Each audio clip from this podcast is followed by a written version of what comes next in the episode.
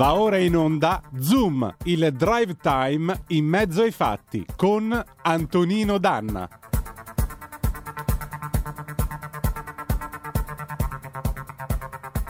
Uno, dos, one, two, tres, cuatro.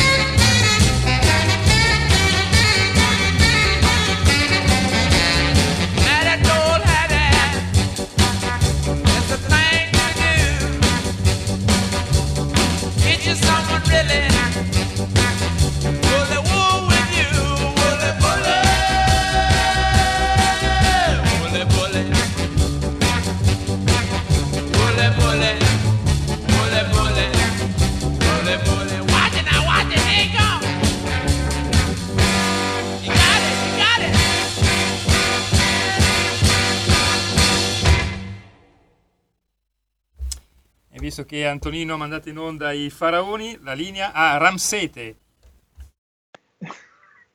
Qui stiamo superando vette altissime, caro il mio Cheope. Amiche e amici miei, ma non dell'avventura, buonasera. Siete sulle magiche, magiche, magiche onde di Radio Libertà. Questo è Zoom, il drive time in mezzo ai fatti, puntata ordinaria dopo quella straordinaria di oggi delle 13, in sostituzione di Semivarin, che troverete domani al suo posto consueto a battagliare con il suo potere al popolo. Noi invece siamo in onda regolarmente. Io sono Antonino Danna e questa è la puntata di mercoledì 27 settembre dell'anno del Signore 2023. Voglio salutare in plancia comando il nostro condottiero Giulio Cesare Carnelli, gli auguro anche eh, buon lavoro e vi ricordo come sempre date il sangue, in ospedale serve sempre, salverete vite umane, chi salva una vita umana salva il mondo intero. Secondo appello andate su radiolibertà.net, cliccate su Sostienici e poi abbonati. Troverete tutte le modalità per sentire questa radio un po' più vostra, dai semplici 8 euro mensili della Hall of Fame fino ai 40 euro mensili a livello creator che vi permetteranno di essere coautori e co-conduttori di almeno una puntata del vostro show preferito eh, con la partecipazione del vostro conduttore preferito. Ma banda alle ciance, avete ascoltato il disco start di stasera del 1965, Sam and the Sham and Sam the Sham and the Pharaohs. Wooly Bully, niente poco di meno, un clima da Vietnam, ma noi per fortuna non dobbiamo decollare con l'elicottero per andare in missione, in compenso abbiamo con noi, signore e signori, se è già pronta, l'amica degli animali, sua soavità Paola D'Amico. Ancora pochi secondi sarà con noi.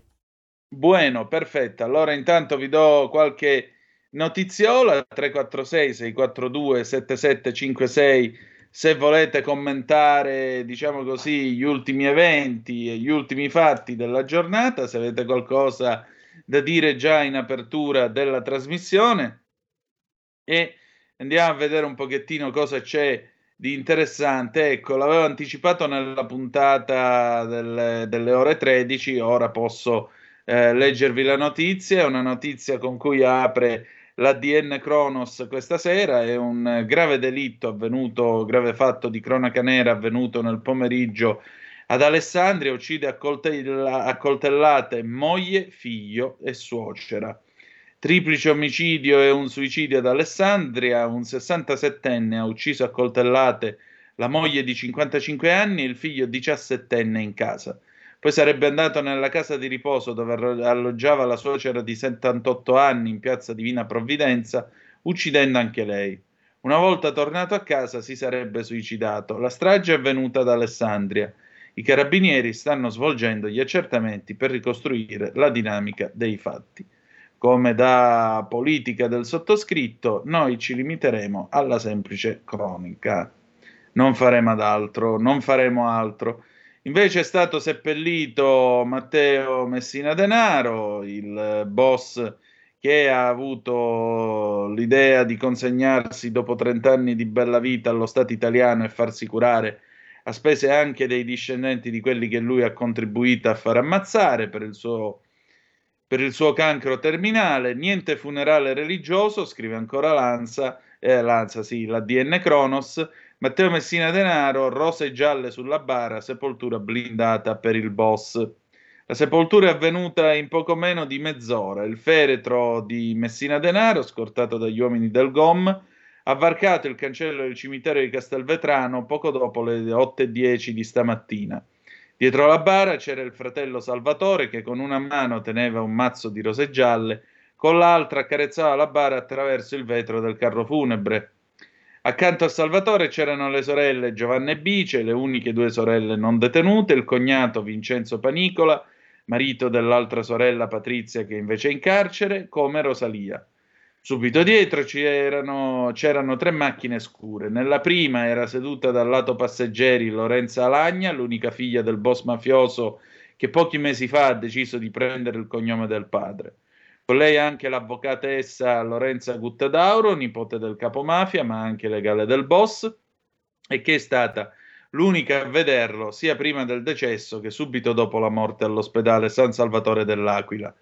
Eh, la, l'avvocatessa Gottadauro si è occupata in questi giorni di tutte le procedure burocratiche da sbrigare per il trasferimento della salma.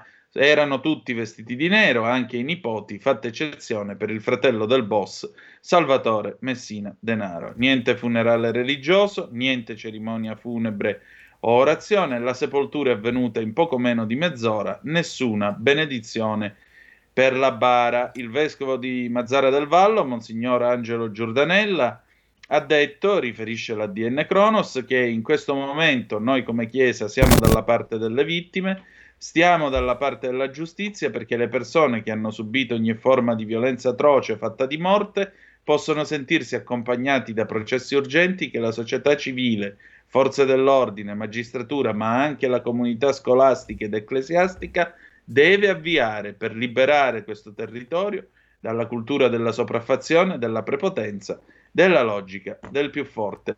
Antonino, Sento che tu abbiamo... stai per dirmi qualcosa. Sì, Antonino, abbiamo eh, una telefonata e poi la sigla dell'amica degli animali. Benissimo, brevemente, pronto chi è là? Sì, brevemente, buonasera signor Tonino Lisetta.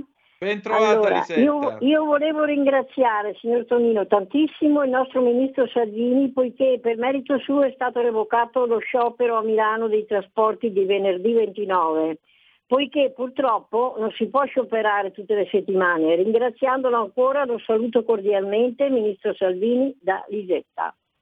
Salut- Grazie. Allora, me, prima di, eh, di, passare, no, non abbiamo tempo, quindi ora sua suavità Paola D'Amico, l'amica degli animali. L'amica degli animali con Paola D'Amico. Oh, vostra suavità, reverendissima e colendissima, Ciao, buonasera. ben trovato.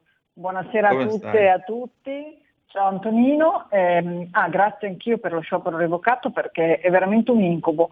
O il lunedì o il venerdì, sempre attaccato al weekend, c'è qualche sciopero. E Beh, permettetemi, ci metto pure io perché devo venire alla radio e quindi... Esatto.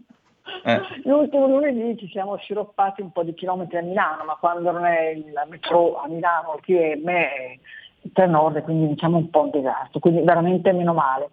Allora, io parto adesso da una notizia di cronaca, diciamo, vi porto su temi un po' più sì, lievi forse anche. Hanno pizzicato, qualcuno aveva già letto, questo trafficante che veniva chiamato il padrino, quindi anche nel mondo che traffica, su, che fa fare lucra sugli animali, c'è la consuetudine di usare questi termini presi dal mondo diciamo, della criminalità umana, questo personaggio che praticamente ha trasportato e venduto qualcosa come 219 kg di corni di rinoceronte, valevano circa 2, oltre 2 milioni di dollari e l'hanno estradato in America, diciamo, l'hanno processato. E questo per dirvi che eh, il commercio animali continua, nonostante tutti i paesi del mondo si siano uniti in questa battaglia a far arricchire alcuni, è perché purtroppo alcune abitudini alimentari tengono che appunto questo corno tritato, questa polvere sia afrodisiaca e quindi hanno successo in alcuni paesi del mondo, ma a casa nostra, cioè non soltanto in America, attiva anche a casa nostra, hanno beccato un personaggio che trafficava molto meno, un albanese che vive in Italia, ehm, che però trasportava mh, testudo armani, cioè tartarughe, tartarughe di terra e anche per queste, le abbiamo anche in Italia, non è possibile portarle fuori dal posto in cui vivono e sono cresciute. Eppure, nonostante tutto, nonostante i divieti, nonostante le leggi ormai trentennali, abbiamo qualcuno che fa avanti e indietro con gli animali, che se li porta, che li nasconde in valigia e che cerca di venderli. Quindi mh, dobbiamo veramente ricordarci che c'è una legge che in tutto il mondo eh, questo traffico di animali esotici e non, animali protetti, è vietato, eh, sarebbero di venirla, però come ben vediamo a qualcuno va bene, a qualcuno va meglio, il condannato in America per traffico di corno rinoceronte, diciamo si farà una condanna in 18 mesi, non sono neanche così tanti, calcolando i soldi che comunque ha incassato. E adesso certo. passiamo a un tema più lieve, che ci porterà tutti ad alzare gli occhi al cielo per un bel po' di tempo, per questo mese che è un ottobre veramente ancora spettacolare, che regala ancora giornate di calde, e però la migrazione è cominciata perché gli animali non è che aspettano che arrivi la neve per migrare. Allora, migrazione, se andiamo a guardare sul vocabolario, l'enciclopedia Treccani dice spostamenti definitivi o temporanei di gruppi da un territorio all'altro ed è una un termine che è perfetto anche per la migrazione eh, dei volatili. E però ci deve far riflettere, perché si migra, si migra perché si deve cercare un luogo o dove crescere i propri piccoli o dove trovare cibo per sopravvivere poi all'inverno. Quindi ehm, quando parliamo di fenomeni migratori dobbiamo anche sapere che finché ci saranno dei territori in cui avanza il deserto, non si fa nulla per conquistarlo, o um, ci sono realtà, governi eh, che eh, dire, ci costringono in povertà, probabilmente questi fenomeni anche di grandi migrazioni non si potranno fermare. Certo, Maurizio ha mandato un, un, una zappa in questo momento, diciamo pure che i cinesi sono famosi per incentivare lo sterminio animale, rinoceronti, tigri, squali e altro, e vai e mangiano purtroppo anche i cani, ancora c'è il famoso festival no? che viene eh, sì. combattuto, però di fatto c'è qualcuno ancora questa tradizione la segue. Allora, eh, il 9 ottobre, ricordiamocelo, eh, si celebra la quarta giornata mondiale degli uccelli migratori. È una, appunto una giornata abbastanza recente, abbastanza giovane, solo quattro anni, per un fenomeno che però affascina, affascina l'uomo sin dall'antichità e ci sono tantissimi eventi, anche in Italia per esempio leggevo che nel parco del Po hanno organizzato un concerto, La Luna, il Sole e le altre stelle, la sera dell'8 ottobre a Comacchio, la sera alle 9, ma ehm, penso che in tanti luoghi del mondo si organizzino eventi per ricordarci della giornata degli uccelli migratori, perché ehm, adesso stanno tornando mh, con i loro piccoli, con i piccoli che sono appena nati, cresciuti diciamo, pronti a volare, stanno tornando nei loro luoghi per lo svernamento, luoghi caldi, e quindi dobbiamo avere moltissima attenzione. I pericoli per loro sono enormi. Eppure loro migrano da sempre, diciamo, l'ambiente è cambiato, la migrazione c'è da sempre. Sono miliardi, miliardi veramente, tutto il mondo questi animali che si mettono in volo, si calcolano oltre 10.000 specie uccelli eh, che conosciamo, ce ne sono un 40% che compie migrazioni molto regolari, nel nostro continente addirittura un 60%. Questo dipende un po' dalle conformazioni del territorio.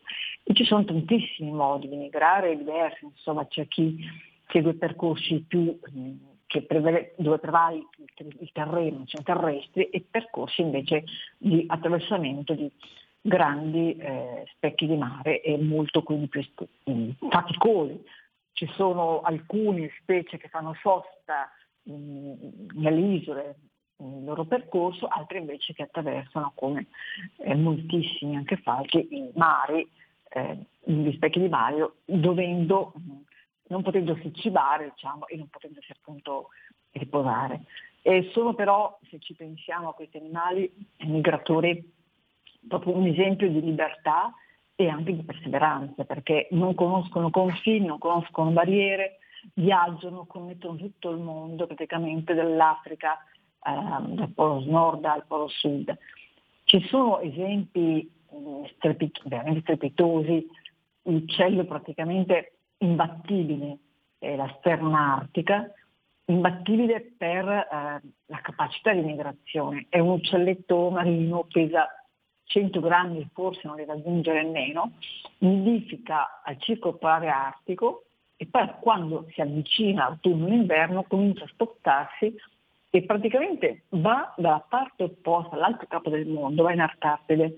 E quindi è facile, calcolato circa 96.000 km andata e ritorno nei suoi percorsi diciamo, annuali, no? da primavera e autunno. E sono forse a spalle due volte la circonferenza della Terra. E nella sua vita può percorrere, hanno calcolato gli scienziati più curiosi, fino a 2 milioni e mezzo di chilometri, cioè una cosa pazzesca che sei volte la distanza che separa il nostro pianeta dalla Luna, no? proviamo a immaginarci una, un animaletto piccolino, 100 grammi, che fa, uh, compie un'impresa incredibile, spaziale ma poi ci sono altri uccellini, abbiamo già parlato come rondoni, molto molto specializzati in vivere in volo che fino a quando non compiono due anni di vita non si posano mai. Tra l'altro se poi li vedete da vicino, i rondoni hanno delle zampettine minuscole, piccolissime, da lì si capisce che non è loro consuetudine starsene appollaiati, fermi, sono proprio zampette che servono quanto bastano. E, mh, però per i primi due anni finché non crescono, finché non fanno famiglia, non mettono su famiglia, loro vanno nei cieli senza mai posarsi. Quindi riescono praticamente a dormire in volo. Il cervello, eh, diciamo che riposano il cervello a parte alterne, un po' come i delfini praticamente, e quindi stanno lì sospesi come se avessero il pilota automatico. Sono animali che in genere stanno sotto chilometri di altezza nel loro volo, però in alcuni casi possono superare i 10.000 metri di quota come fossero degli aeroplani. Per esempio le occhie indiane si è visto che possono sorvolare l'Himalaya e quindi 7.000 metri di altezza e o il grifone di Rappel che anche questo è stato studiato in avvoltoio e eh, in realtà eh, studiato, si è saputo che si è scontato con l'aereo di linea a 11.300 metri, quindi diciamo eh, l'analisi non è positiva, però può capitare. E, ehm, ovviamente ogni specie impiega un tempo diverso per arrivare alla meta finale, quelli che vanno oltre il Sahara, quindi sempre più a sud, naturalmente ci mettono di più e quindi generalmente partono, partono praticamente prima sono stati studiati a lungo, eh, sì, certo con sistemi che magari qualcuno non approva, però con dei piccoli GPS, quindi vengono catturati, inanellati e ehm, in modo naturalmente non cruento, piccolo GPS, se si ha la fortuna che il GPS non venga perso subito, si può misurare, vedere quello che fanno questi animali. E ehm, si è fatto questo esperimento su un animale che si chiama pittima minore, che può migrare dall'Alaska fino alla Nuova Zelanda, quindi una, una distanza impressionante, senza mai fermarsi e senza mangiare. Io veramente a volte pensando a questi animali dico sono dei, dei miracoli viventi. E questo animaletto tre anni fa, eh, era appena dopo il Covid, in settembre, è stato appunto catturato, si è messo questo GPS e si è visto che ha fatto 12.000 km in volo, pedali, senza mai fermarsi, per 11 giorni continui, volando 88 km orari.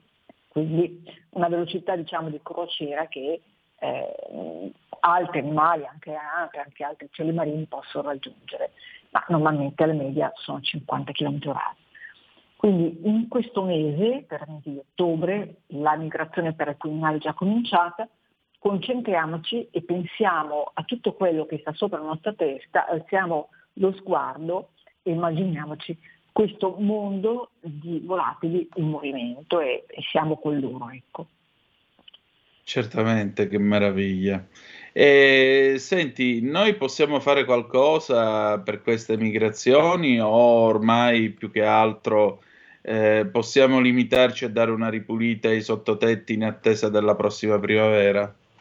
Noi possiamo sicuramente intanto pensare a fare qualcosa per quelli che restano qua e quindi se abbiamo, io non ho anche un terrazzo e neanche un balcone, però se abbiamo un piccolo spazio all'aperto cominciare a pensare di preparare queste cose che loro amano molto, i semi, eh, palle di grasso, perché tra un po' ne avranno bisogno, adesso fa ancora caldo, ma tra un po' ne avranno bisogno.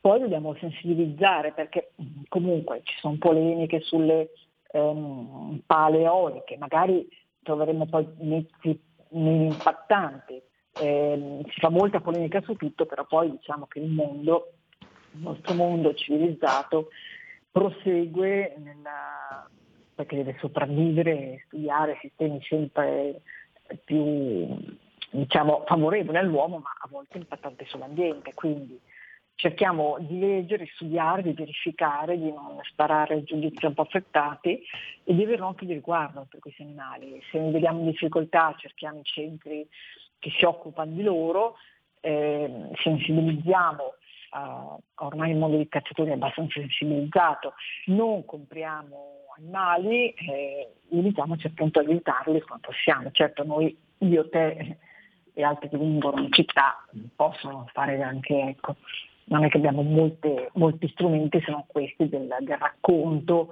e dell'osservazione. Ecco. Certamente. È bello crescere il popolo del, di coloro che amano anche osservare, no? quindi con un binocolo a testa in su e godiamo un po' i momenti di relax anche in una campagna vicino a casa e cerchiamo di imparare a osservare perché poi basta un libro e ormai c'è internet e si impara anche a riconoscere questi animali.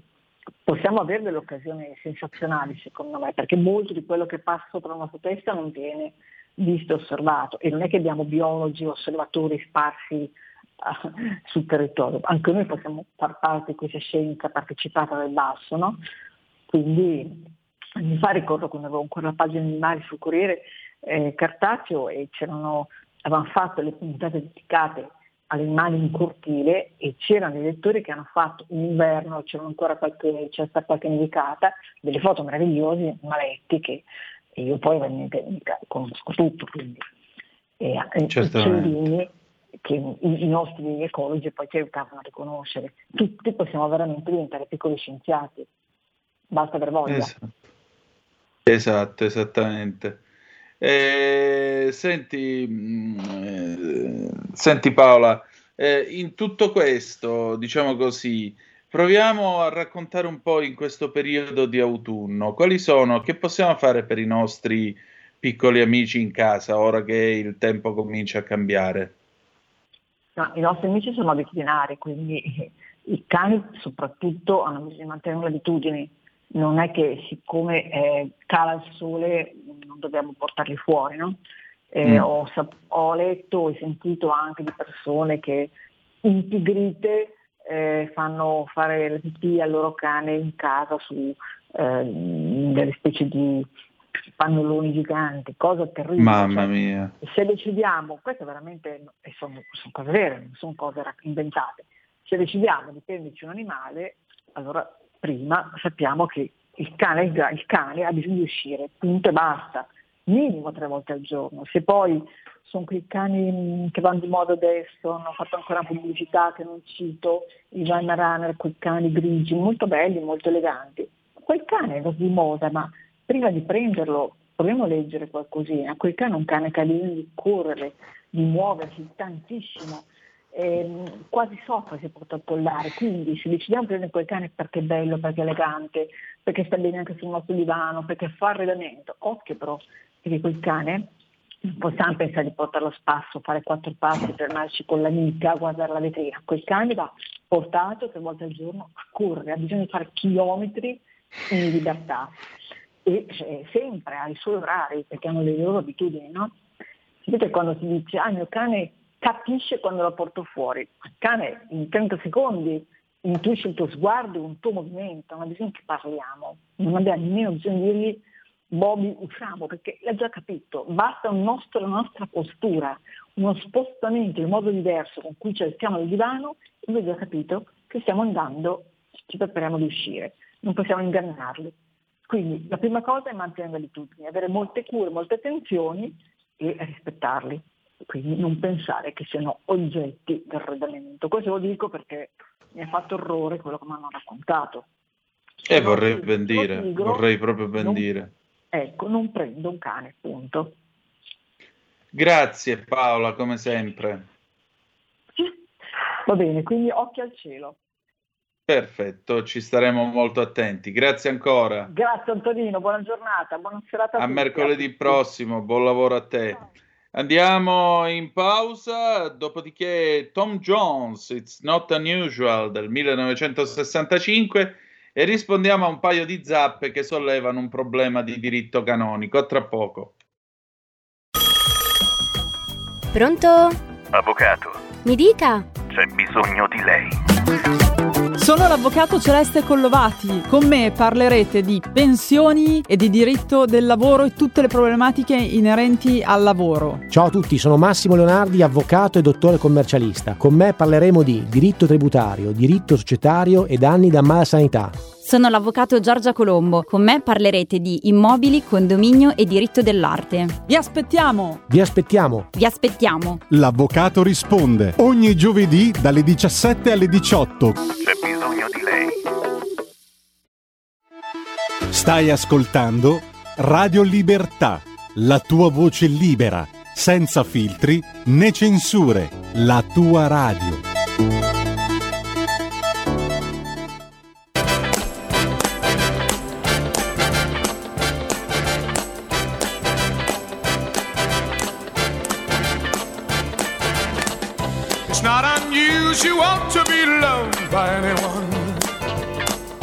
It's not unusual to have fun with anyone. But when I see you hanging about with anyone, it's not unusual to see me cry. I wanna die. It's not unusual to go out at any time. But when I see you out and about, it's such a crime. If you should ever wanna be loved by anyone, it's not unusual, it happens every day. No matter what you say, you'll find it happens all the time. Love will never do what you wanna do. Why can't this crazy love be more?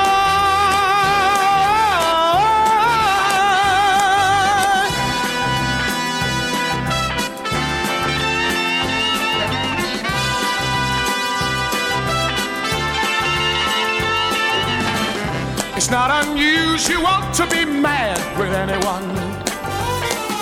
It's not unusual You want to be sad with anyone. But if I ever find that you've changed at any time, it's not unusual to find that I'm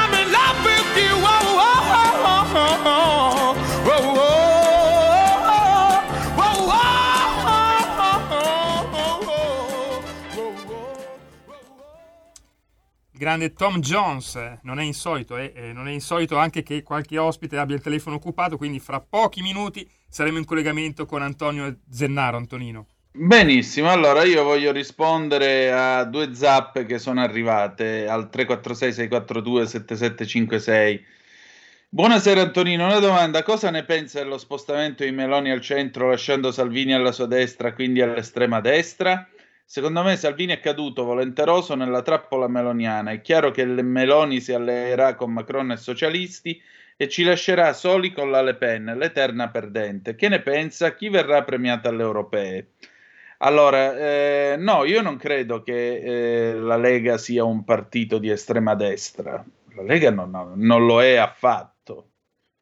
Um, la Meloni non è che sì, ha avuto uno spostamento, diciamo così, che, dal, che dalla destra è diventato centrodestra. Ha avuto una sorta di ammorbidimento, perché è chiaro che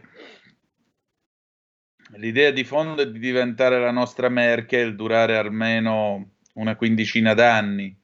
Questo spinge la Lega nella sua posizione centro sbarra destra più verso destra che centro ma è altrettanto vero che la Lega, partito che si riconosce in America nei repubblicani, più che di destra è un partito conservatore, quindi io direi che possiamo anche superare questa eh, divisione tra centro e centrodestra. La verità è che ci sono due partiti conservatori in questo governo eh, e uno di stampo che sono ovviamente Fratelli d'Italia e la Lega e l'altro che è di stampo liberale, non liberale nel senso di sinistra, ma nel senso di, mh, mm, come possiamo dire, di quella destra aperta alle istanze del mercato, del business, con vaghe sfumature alla Thatcher per capirci, che è Forza Italia. Queste, queste sono le anime di questo governo. Il punto è che uno si differenzia per un'idea, Fratelli d'Italia si differenzia per un'idea di un'Italia una eh, che qualcuno confonde col centralismo. La Lega porta avanti il tema dell'Italia in quanto tale, ma frutto dell'unione di varie autonomie, di 20 autonomie. Quindi le regioni, i territori con le loro istanze, con le loro esigenze, che si mettono assieme e realizzano lo Stato italiano.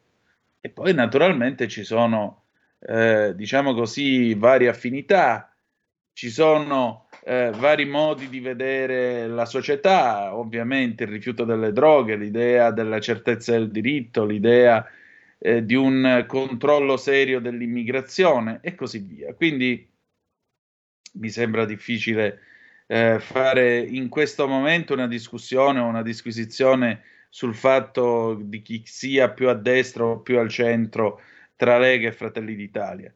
Chi sarà premiato alle europee? Eh, bella domanda. Io se avessi la risposta mi darei anche i numeri all'otto e, e sarei miliardario. Il punto è, io credo che eh, se, soprattutto in Italia, il eh, governo riuscirà a mettere assieme entro giugno qualche provvedimento importante, magari sul controllo dell'immigrazione oppure riguardo l'economia, è chiaro che ci sarà un premio aggiuntivo per quanto riguarda le europee.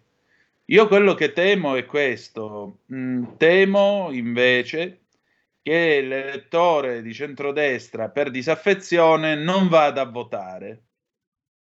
Temo l'ondata mattina del 10 di giugno, quando sapremo i risultati, Temo l'ondata di quelli che diranno: Ah, ma io che si vanteranno di non essere andati a votare perché così hanno protestato. E non capiranno costoro che avranno dato libertà agli elettori invece di sinistra, i quali, come sempre, vanno a votare. Bisogna riconoscergli che loro non mancano mai gli appuntamenti elettorali e potrebbero a questo punto attribuire la vittoria a un, a un nutrito pattuglione di deputati, di eurodeputati di centrosinistra, i quali certamente davanti all'idea di salvare il motore a combustione interna e non farci mettere il cappotto termico alle case, beh, probabilmente avrebbero idee diverse e ce lo verrebbero a spiegare con tono sussiegoso dicendo che vabbè, ce lo chiede l'Europa. Ecco, questo è quello che io temo. Questo è quello che io veramente temo. Maurizio, Antonino, ricordiamo che comunisti come i mafiosi più tardi sono stati scomunicati. I comunisti sono stati scomunicati, i mafiosi no. È vero che il Papa attuale nel 2014 in visita in Calabria ha detto che i mafiosi sono scomunicati, ma non c'è ad oggi dentro il codice di diritto canonico una norma che per la Chiesa universale imponga la scomunica automatica per chi fa parte della mafia. In compenso però alla fine degli anni 40 la conferenza episcopale dei vescovi della Sicilia aveva emanato una norma, quindi una norma di diritto particolare, eh, che diceva proprio questo, che l'appartenenza appunto alla mafia comportava la scomunica. Questo è stato ribadito il 17 giugno del 1992, ho qua la stampa di mercoledì 17 giugno del 92, De, ancora valida la scomunica ai mafiosi. La sanzione ecclesiastica decisa dalla conferenza episcopale siciliana negli anni 50, ribadita alcuni anni fa dagli stessi vescovi, è ancora attuale. Dopo l'appello del ministro Martelli alla Chiesa per far scomunicare i mafiosi, contribuire a isolarli e farne pentire almeno qualcuno, alcuni prelati ne hanno ribadito la validità parlando dell'impegno della Chiesa nella lotta alla criminalità organizzata. E adesso, signore e signori, dopo aver risolto questo argomento, ecco che abbiamo con noi niente po' di meno che Antonio Zennaro con Conto Corrente. Sigla. Va ora in onda Conto Corrente, Economia e Finanza per Tutti. Conduce Antonio Zennaro.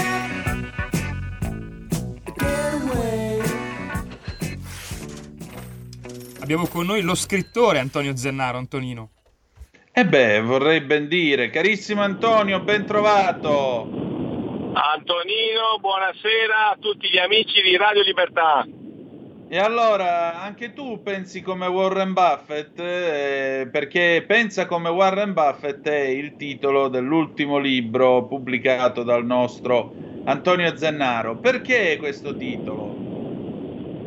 Allora, questo titolo perché eh, Warren Buffett è una figura iconica dell'imprenditoria americana, partito da zero, ha fatto successo investendo in aziende, investendo nella, nella finanza però tradizionale, è il solito personaggio eh, diverso dal prototipo del finanziere di Wall Street, eh, quelli dei film di Wolf of Wall Street, no? o anche degli altri film come Wall Street, quello tradizionale dell'87, quello più moderno, no? di, di, di, il denaro non dorme visto. mai. Il denaro non dorme mai, eh, abita in una città di provincia, eh, vive nella sua casa da 60 anni, ora quasi 90 anni, è un imprenditore che ha investito e promuove un investimento eh, responsabile nel mondo della finanza con una logica di medio-lungo termine. Utilizziamo ovviamente nel titolo, parliamo di Warren Buffett, ma non solo, parliamo di educazione finanziaria, di investimento responsabile, in un momento storico in cui abbiamo, siamo bombardati dai fuffaguru, il fuffaguru del trading di TikTok, dei social, eh, utilizzano le facce di eh, personaggi famosi, ad esempio ieri ho visto che c'era, c'era eh, quello che fa i balletti su TikTok, eh, quell'imprenditore Vacchi, e poi avevano messo addirittura la c'è pure truffe, proprio chiare truffe, ci sono la foto dell'onorevole Bagnani cioè, cioè, ormai online ci sono delle vere e proprie truffe finanziarie e quindi la gente pensa che la finanza sia solo fregatura, mentre investire, ricordiamo che il risparmio è talmente importante da essere inserito in Costituzione dai nostri padri costituenti come esatto. una materia che deve essere tutelata, ok? A rango costituzionale.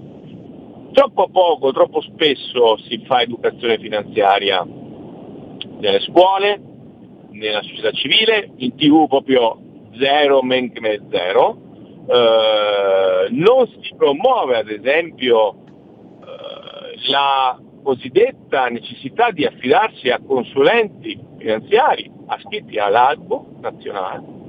E quindi questa tra virgolette ignoranza finanziaria mette a rischio milioni e milioni di risparmiatori perché siamo un paese di risparmiatori, usciamo anche dalla logica che siamo diventati tra virgolette un paese di eh, morti di fame, cioè nel senso che se uno si è messo via un po' di risparmi, lavora, è una persona che fa bene a risparmiare, perché bisogna avere dei risparmi, cercare di risparmiare, lo Stato deve tutelare il risparmio e quindi se poi uno fa degli investimenti e ci guadagna non è un peccato mortale, non è un peccato mortale guadagnare investimenti, essere investitori consapevoli, secondo il mio modesto avviso e il libro aiuta proprio in maniera non troppo tecnica, cerca di portare al grande pubblico concetti eh, un po' complicati o un po' fare capire a tutti che con un po' di formazione, investire su se stessi, eh, ragionando a lungo termine, evitando, evitando la speculazione. C'è una bellissima frase di un famoso investitore che dice eh, la differenza vera tra speculazione e investimento è che nel lungo termine la speculazione perde e l'investimento vince.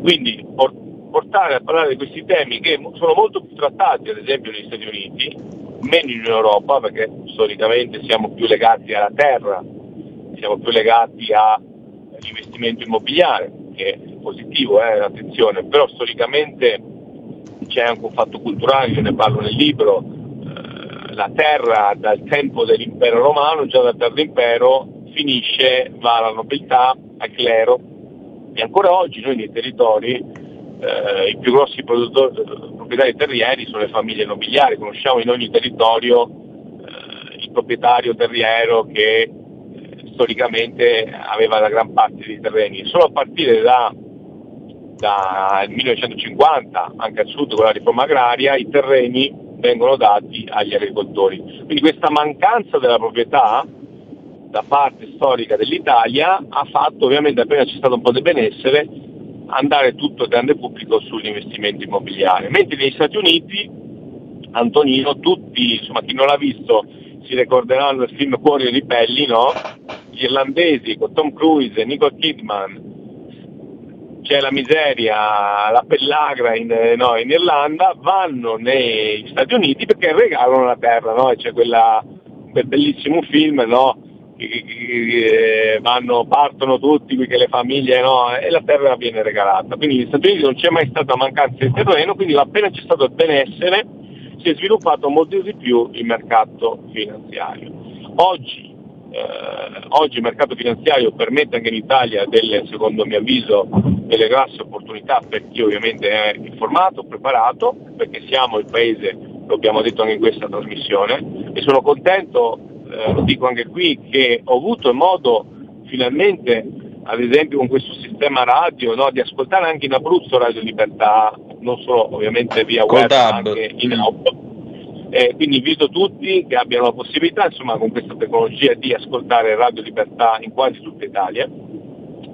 E devo dire che, eh, tornando al tema, eh, l'Italia è il paese dell'economia reale. Abbiamo fantastiche imprese made in Italy, su cui si può investire attraverso strumenti finanziari come i PIR che danno anche un incentivo fiscale e quindi essendo il paese economia reale ci sono grandi opportunità eh, che però necessitano di, come uno che va in palestra, non posso andare a tirare su eh, se prima volta vado in palestra 100 kg e, quindi mi devo allenare.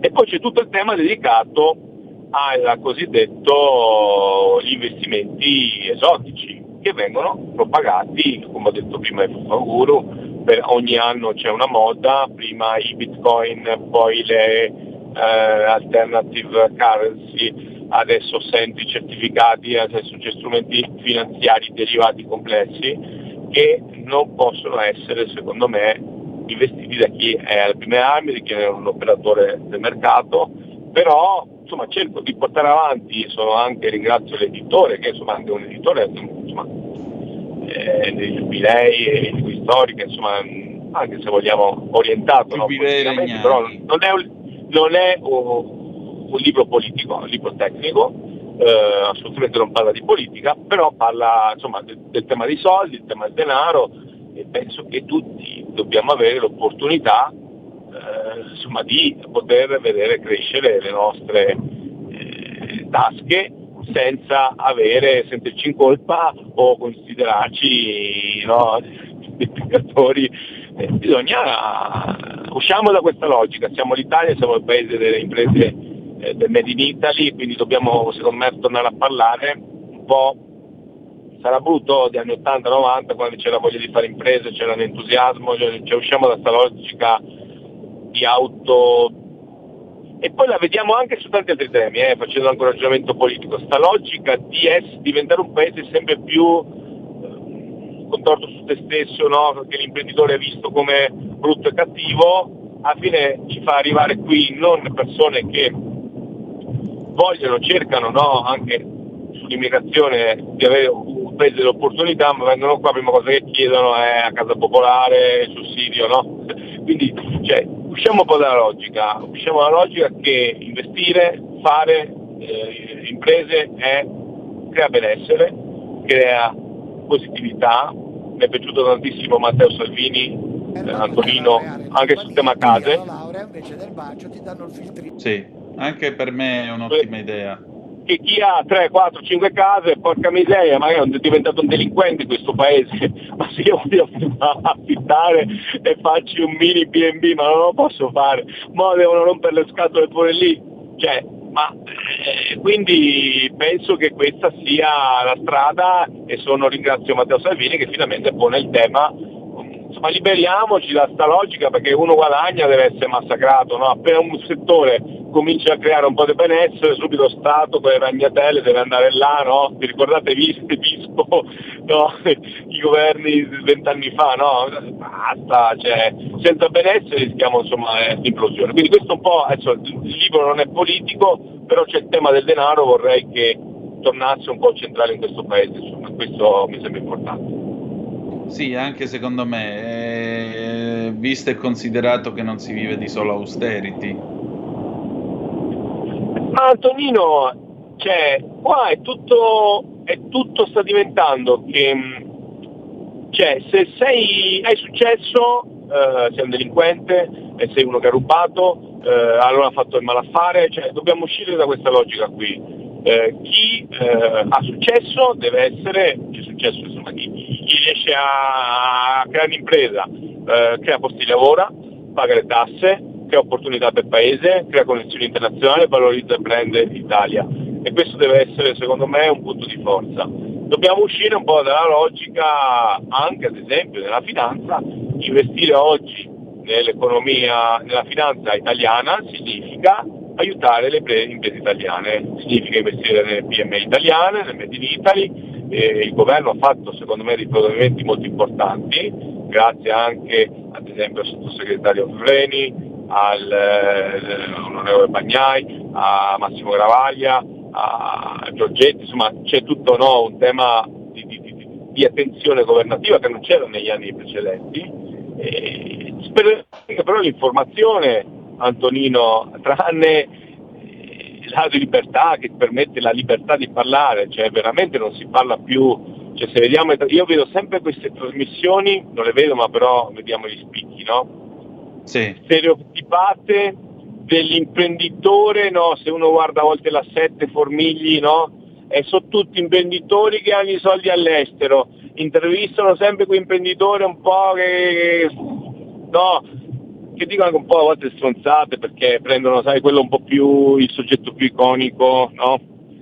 Certo. Cioè, che di, già i giovani italiani non hanno voglia cioè, non è così, c'è un mondo invece che lavora, che produce, che lavora, dei ragazzi italiani che fanno i brevetti, imprese vanno all'estero, che durante la settimana stanno a vendere i prodotti italiani a Singapore, in Germania, negli Stati Uniti, abbiamo delle mini multinazionali globali, cioè dobbiamo uscire anche da questa logica eh, lesionista dei media, secondo me, eh, perché questo poi crea un problema no, di autonegatività sull'Italia, cioè tu guardi la 7 va a prendere sempre quello che no, l'imprenditore che ha le scatole eh, cinesi all'estero che che delinquenti, cioè non è questa l'imprenditoria ragazzi in Italia, eh.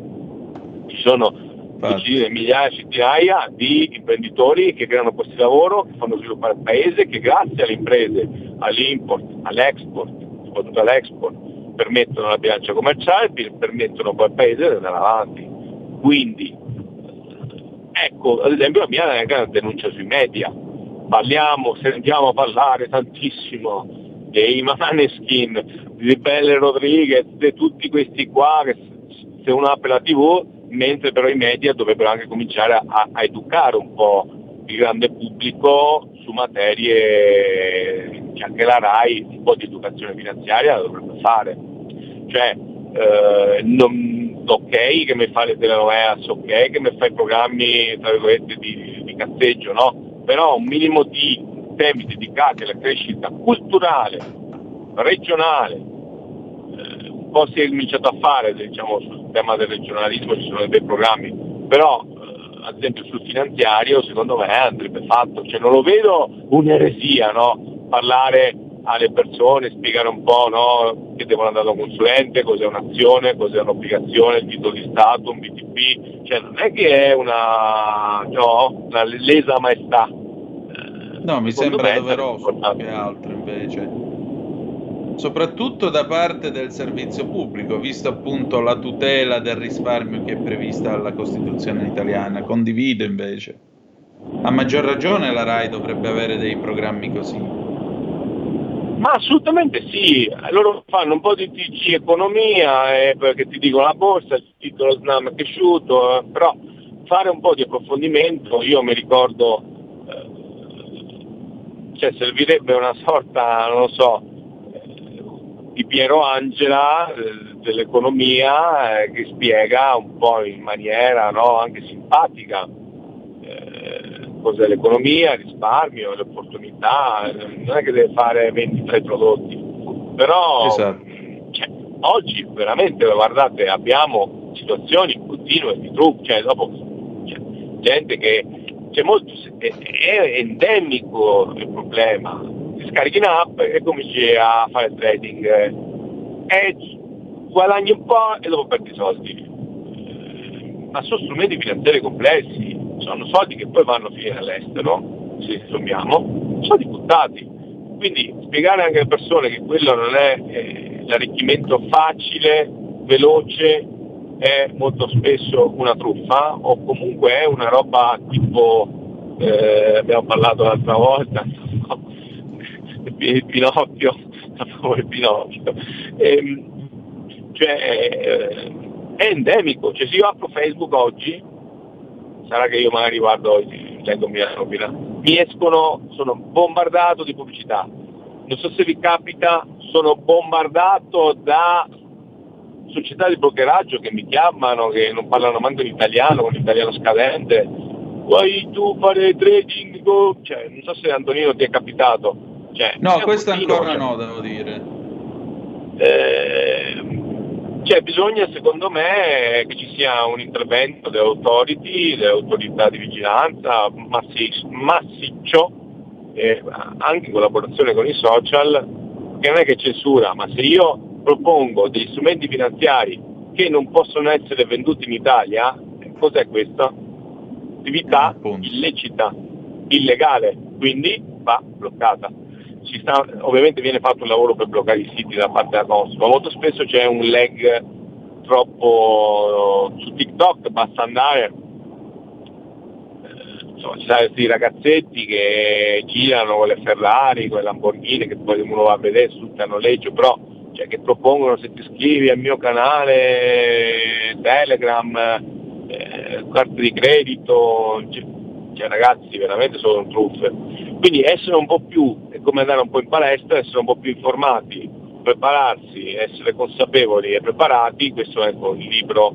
Eh, poi mi stanno invitando anche un po' di eh, eventi in giro per l'Italia, adesso quando avrò tempo anche andrò a raccontare il libro in qualche città dove mi hanno già invitato. Non è il libro di Vannacci, non è famoso Eh. come il libro di Vannacci, però è una critica costruttiva a un certo sistema. Certamente, certamente. Senti, al piacere allora di seguire una delle tue presentazioni molto presto, dai. Bene, Tonino, grazie. Grazie a te, ci risentiamo mercoledì ricordiamo prossimo. a tutti di, di, sintonizzarci sempre su Radio Libertà, anche quando uno è in macchina che ha la possibilità di ascoltare Radio Libertà. Certamente, grazie ancora. Ciao. Ciao, sigla. Avete ascoltato Conto Corrente.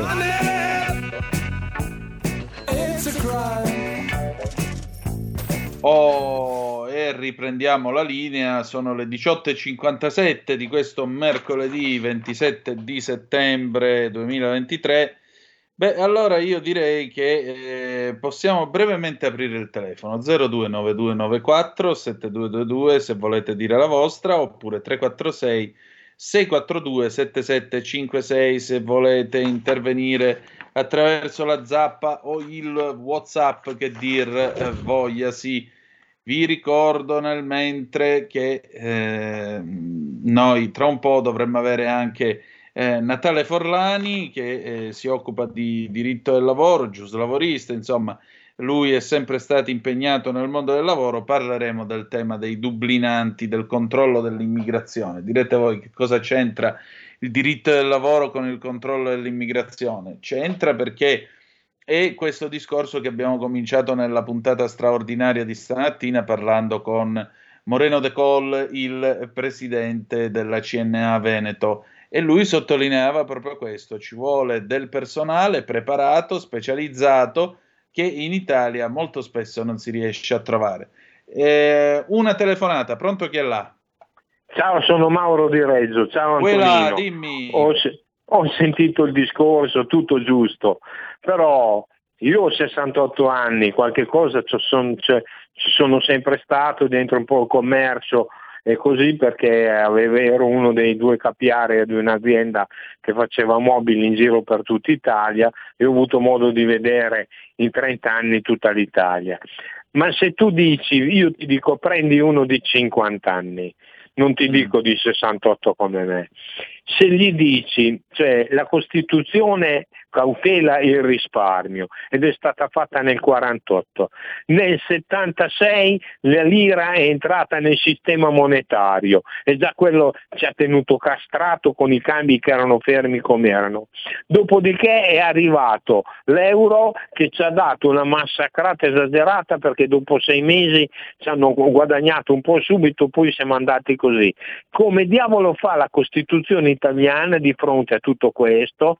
No? E poi dopo nel 99 Clinton ha, ha, ha rotto quello che aveva fatto Roosevelt, no? banche commerciali e banche, e banche, d'affari, così anche la banca di Rocca Cannuccia si è messa a fare speculazione eh, finanziaria. Qua a Reggio Emilia nel 2000 c'è sempre stata la cassa di risparmio, si è unita che adesso si chiama Bipop Carriere, c'era della gente che andava, che c'era ancora commerciali sotto i portici e dicevano beh ho messo la mia liquidazione, erano arrivate le azioni che costavano 25 mila lire nel 2000 a costare 120 mila lire, se volevi andare a venderle ti dicevano no tieni che crescono, te... ha piantato una di quelle legnate che, la...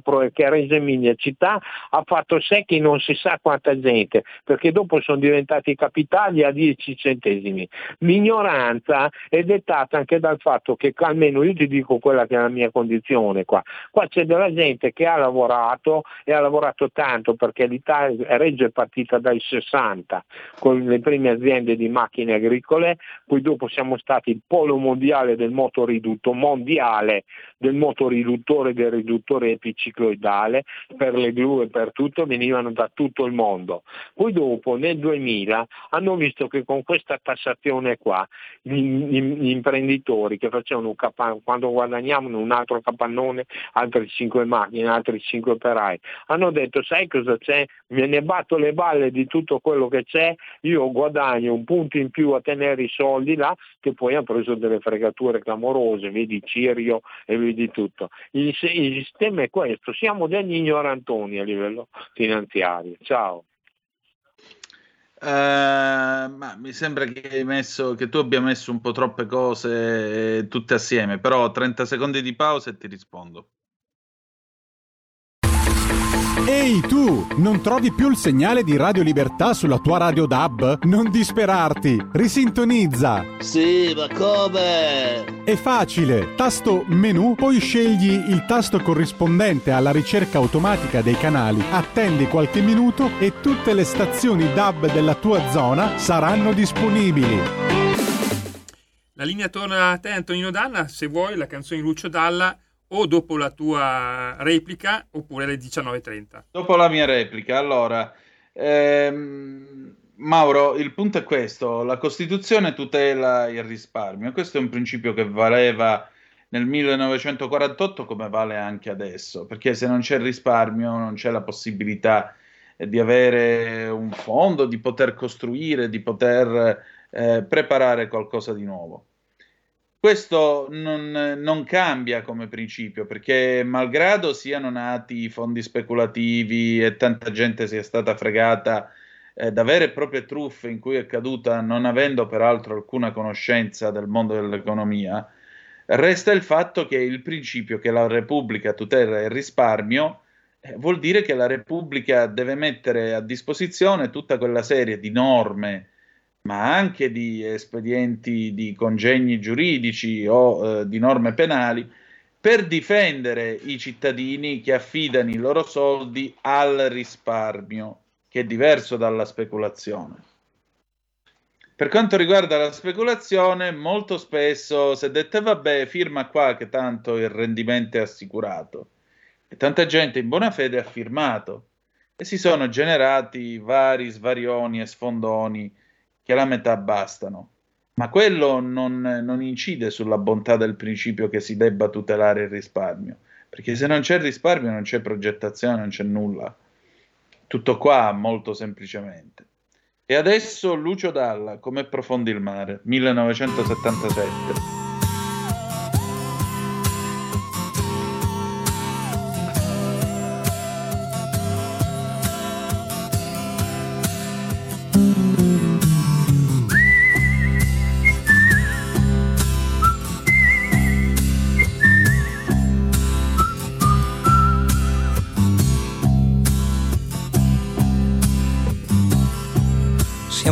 Siamo in tanti, ci nascondiamo di notte per paura degli automobilisti, degli notipisti. Siamo i gatti neri, siamo pessimisti, siamo i cattivi pensieri. E non abbiamo da mangiare. Come profondo il mare, come profondo il mare.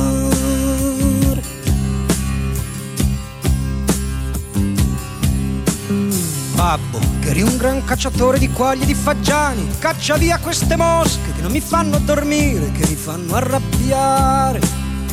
Come profondo il mare, come profondo il mare.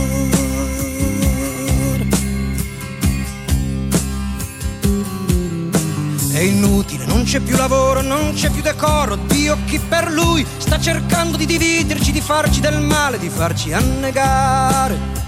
Come profondo il mare, come profondo il mare.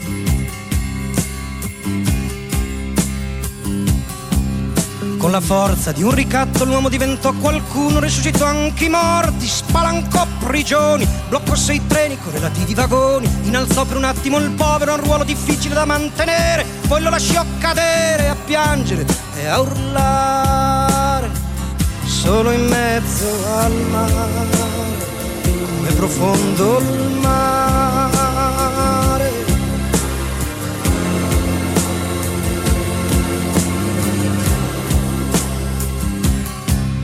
Poi da solo l'urlo diventò un tamburo e il povero come un lampo nel cielo sicuro cominciò una guerra per conquistare quello scherzo di terra che il suo grande cuore doveva coltivare. Come profondo il mare, come profondo il mare ma la terra gli fu portata via, compresa quella rimasta addosso. Fu scaraventato in un palazzo, in un fosso, non ricordo bene. Poi una storia di catene, bastonate e chirurgia sperimentale. Come profondo il mare, come profondo il mare. Intanto un mistico, forse un avviatore, inventò la commozione che rimise d'accordo tutti, belli con i brutti, con qualche danno per i brutti che si videro consegnare un pezzo di specchio così da potersi guardare. Come profondo il mare, come profondo il mare. Frattanto i pesci dai quali discendiamo tutti assistettero curiosi al dramma collettivo di questo mondo che a loro indubbiamente doveva sembrare cattivo e cominciarono a pensare nel loro grande mare, come profondo il mare, nel loro grande mare, come profondo il mare.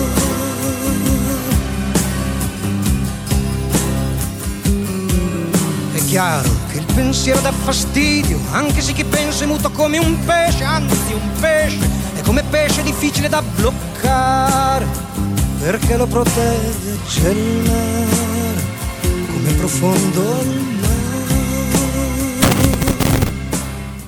Com'è profondo il mare? Ridiamo subito la linea ad Antonino Danni. Grazie condottiero mio condottiero, siete sempre sulle magiche, magiche, magiche onde di Radio Libertà, questo è Zoom, il drive time in mezzo ai fatti. È profondo il mare anche eh, tra la Libia e Lampedusa e ogni giorno reclama la sua quota di polemiche e di morti. Beh, c'è qualcuno che ha, riflet- ha riflettuto non poco sul, eh, su Dublino e su come provare ad andare oltre Dublino. E l'ospite che abbiamo stasera, io lo ringrazio perché lo ritrovo dopo tanto tempo, con molto piacere, chissà se si ricorda di me, è Natale Forlani. Natale Forlani ha eh, avuto, ha iniziato nel 72 l'attività sindacale in Filca CISL, dal 91 al 98 è stato segretario confederale della CISL, dal 95 al 99 consigliere di vigilanza dell'INAIL, 2000-2010 amministratore delegato di Italia Lavoro, che ha anche presieduto nel 2009. Dal 2010 al 2012 è stato direttore generale della direzione dell'immigrazione presso il Ministero del Lavoro e delle politiche sociali, per finire dal 2015 al 2019 componente del collegio dei sindaci dell'Inps e insieme a Marco Biaggi e altri autori ha scritto il libro bianco sul lavoro. Buonasera, dottor Forlani, ben trovato. Buonasera, buonasera a tutti gli ascoltatori. Senta, grazie intanto del suo tempo. Lei qualche giorno fa su Il Sussidiario pubblicava questo interessante articolo Migranti oltre Dublino, cioè che cosa l'UE dovrebbe fare per il controllo dei flussi e mi sembra tra l'altro una soluzione eh, abbastanza ragionevole, soprattutto superare questo concetto di redistribuzione che in fondo è un concetto fine a se stesso, o mi sbaglio?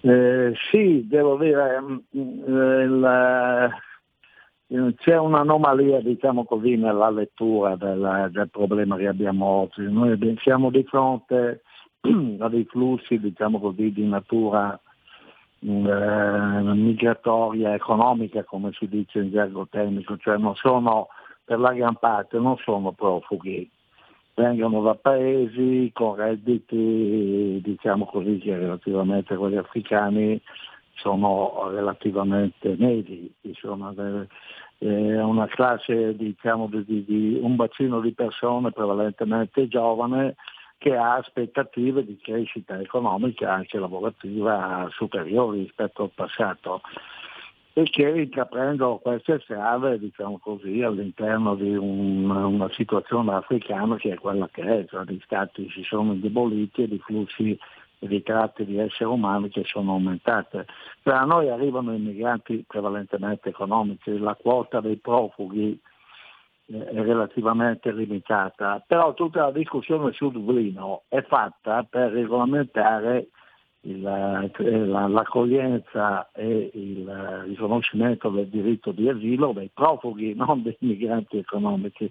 Per cui si sta facendo tutta una grande discussione su Dublino che in realtà poi eh, non ha nessun fondamento pratico nella gestione di questi di flussi migratori, cioè in un continente che è diventato disordinato dal punto di vista della capacità di governi di tenuta diciamo così, del loro territorio, e dall'altro dei flussi che un paese come l'Italia ha difficoltà a gestire perché sono tutte frontiere marine, cioè arrivano, non è una frontiera diciamo così, territoriale dove metti la polizia e controlla chi arriva, arrivano in maniera disordinata, ti arrivano qua e poi buona parte di loro hanno già un progetto migratorio perché di solito è orientato da, dalle diaspore, dalle comunità di origine già inserite nel nostro paese, nel nostro paese negli altri paesi europei.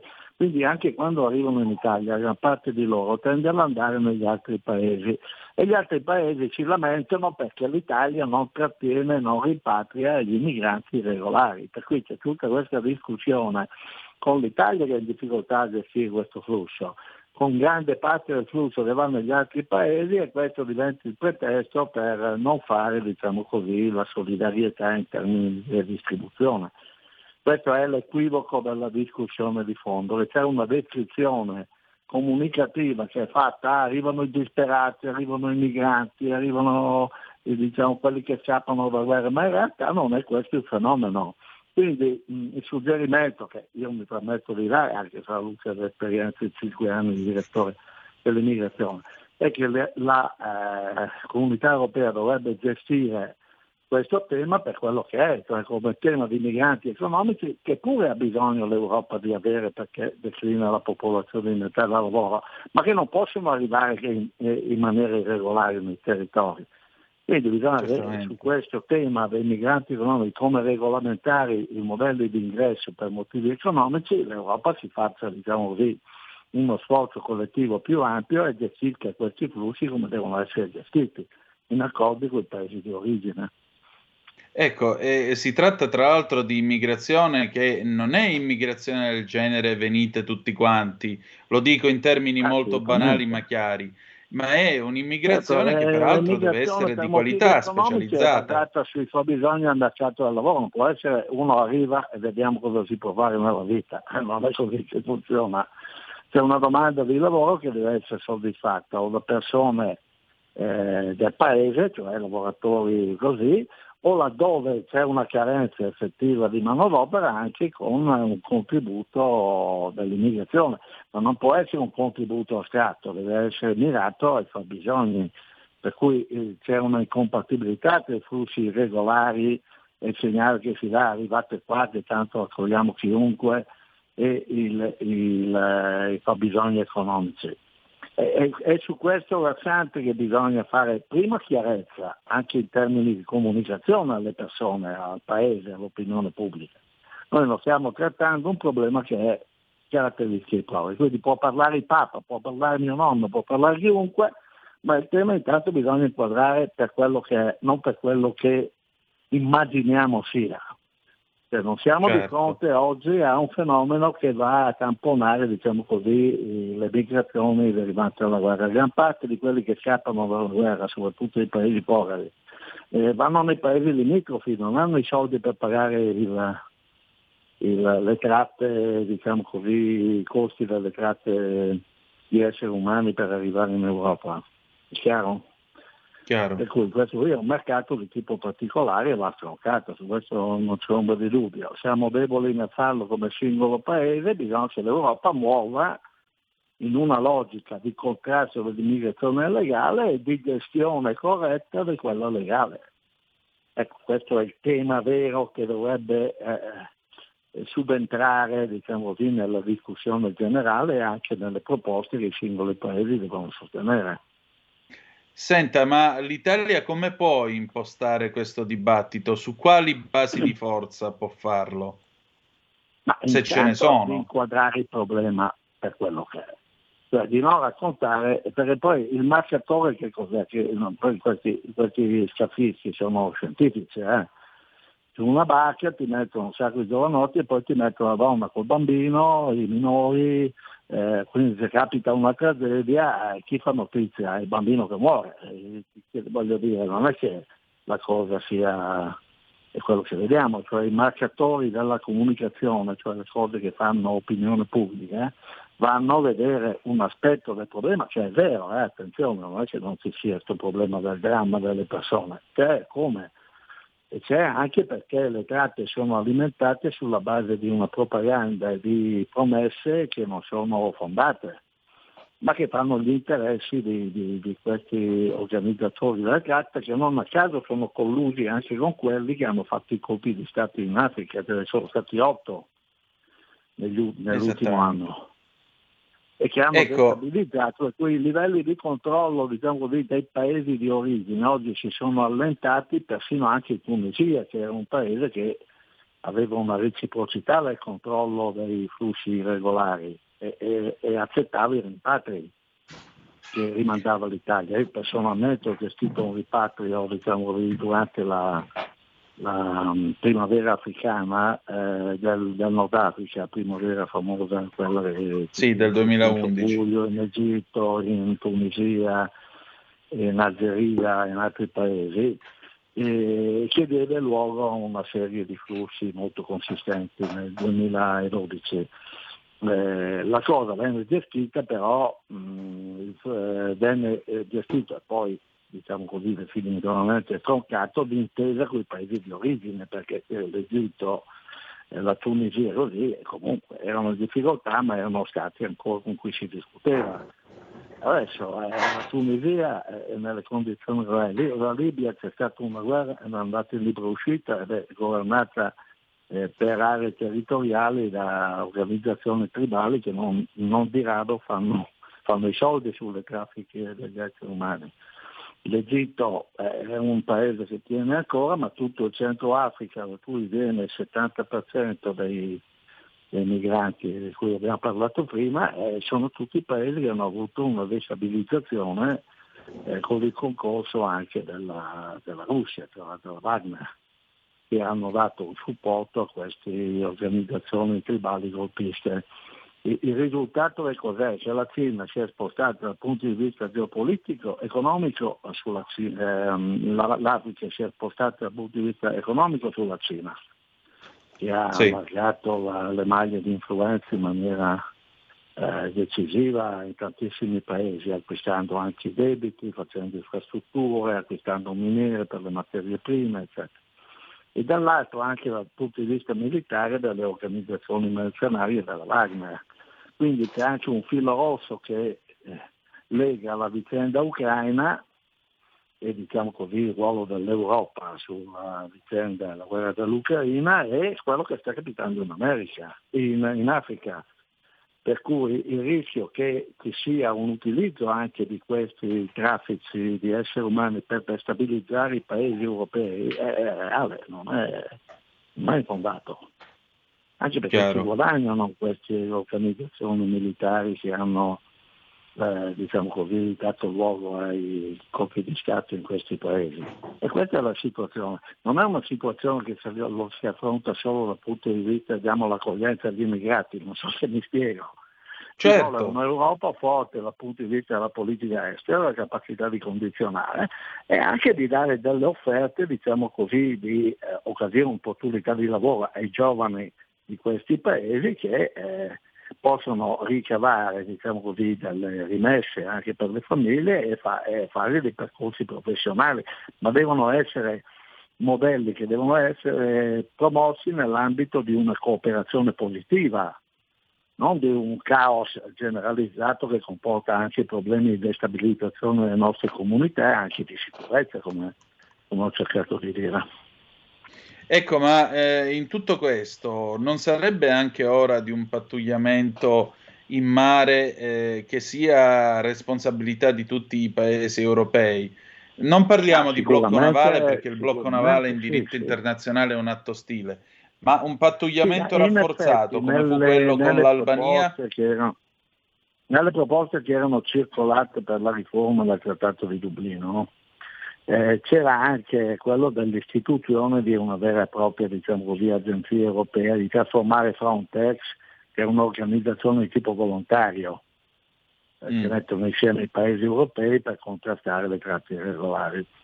La, di trasformarla invece in un'organizzazione vera e propria con un comando, con un sistema diciamo così, organizzato di pattugliamento e di fare eh, diciamo, questa azione anche creando nel Mediterraneo o in altri punti che possono essere esposti la, la, la carta balcanica per capirci, ai flussi regolari eh, organizzati, eh, di creare degli hotspot, cioè dei centri di raccolta e verifica dei requisiti dei profughi ovvero di gestione dei rimpatri, sotto un'egida europea.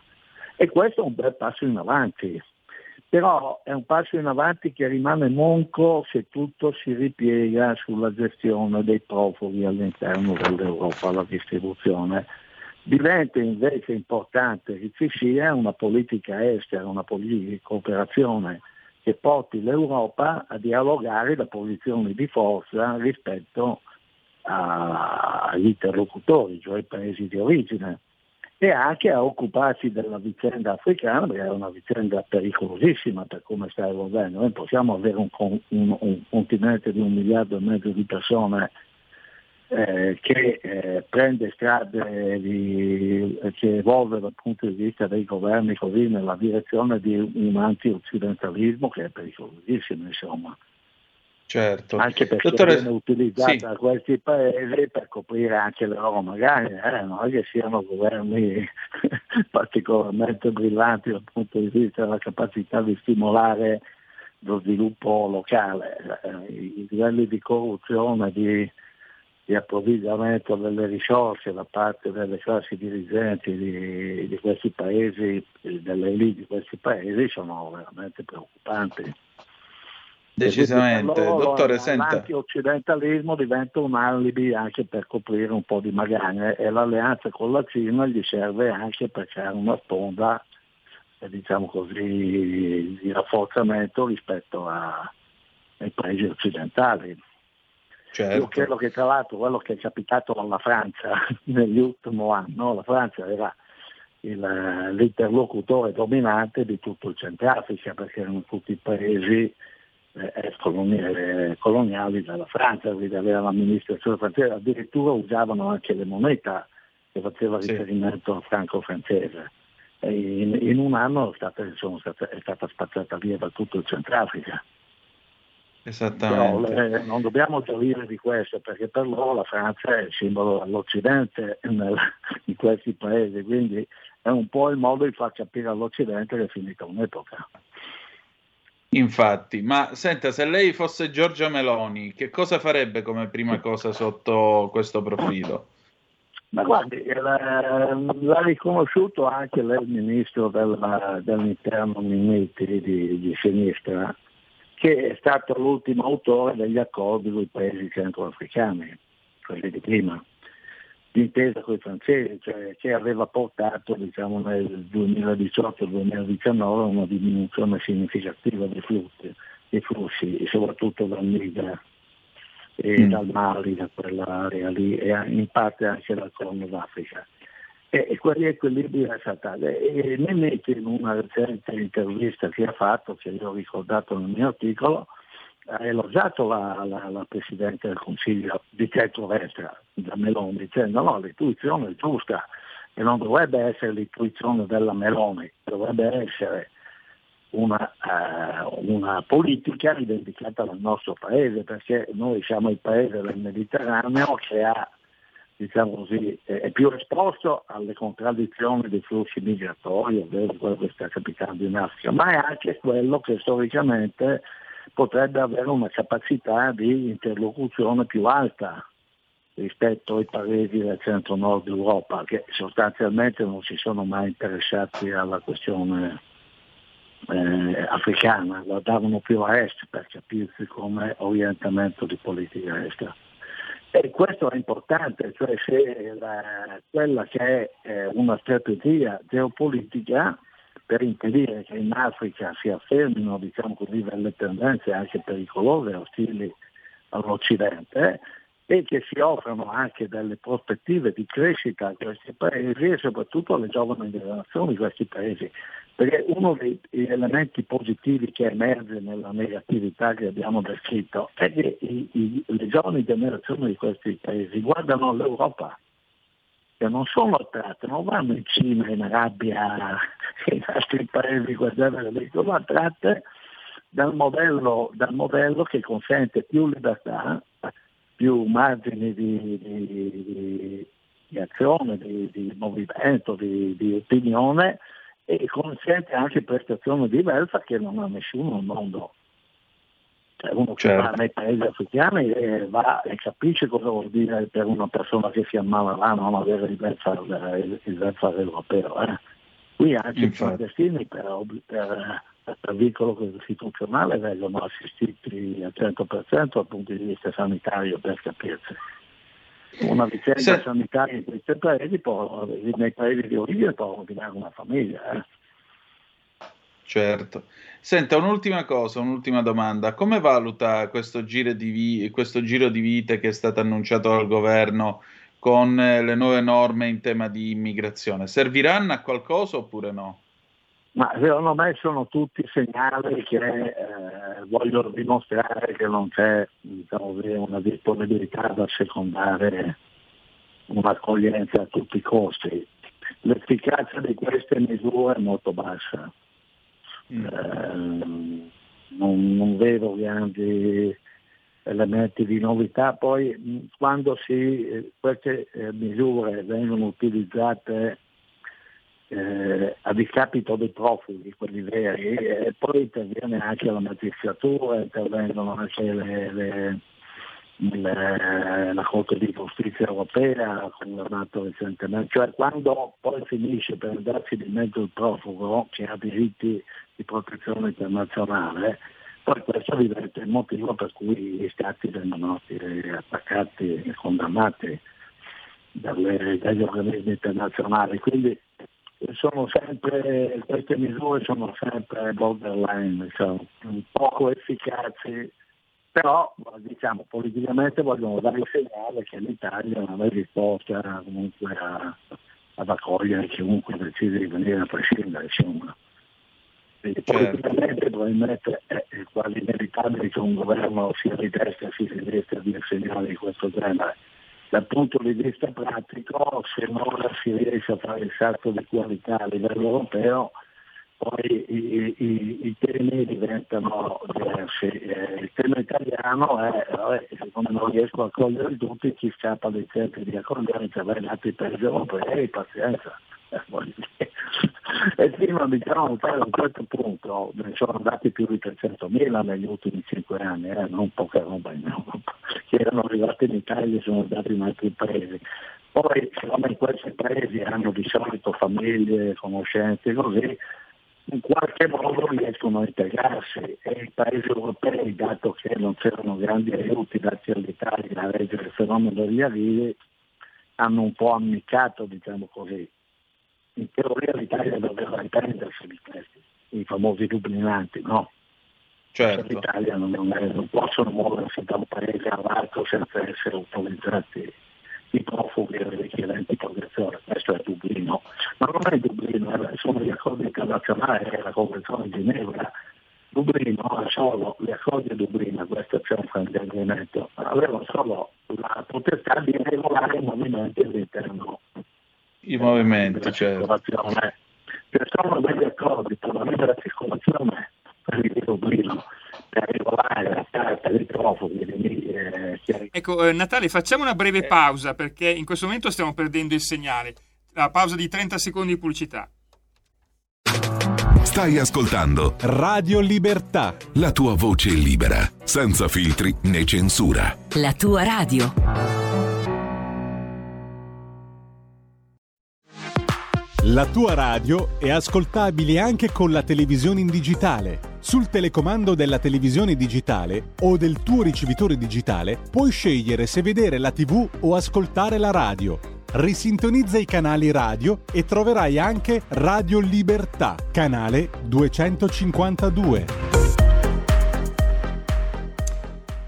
Eccoci, ridiamo subito la linea ad Antonino Danna e a Natalia. Grazie, grazie Giulio Cesare.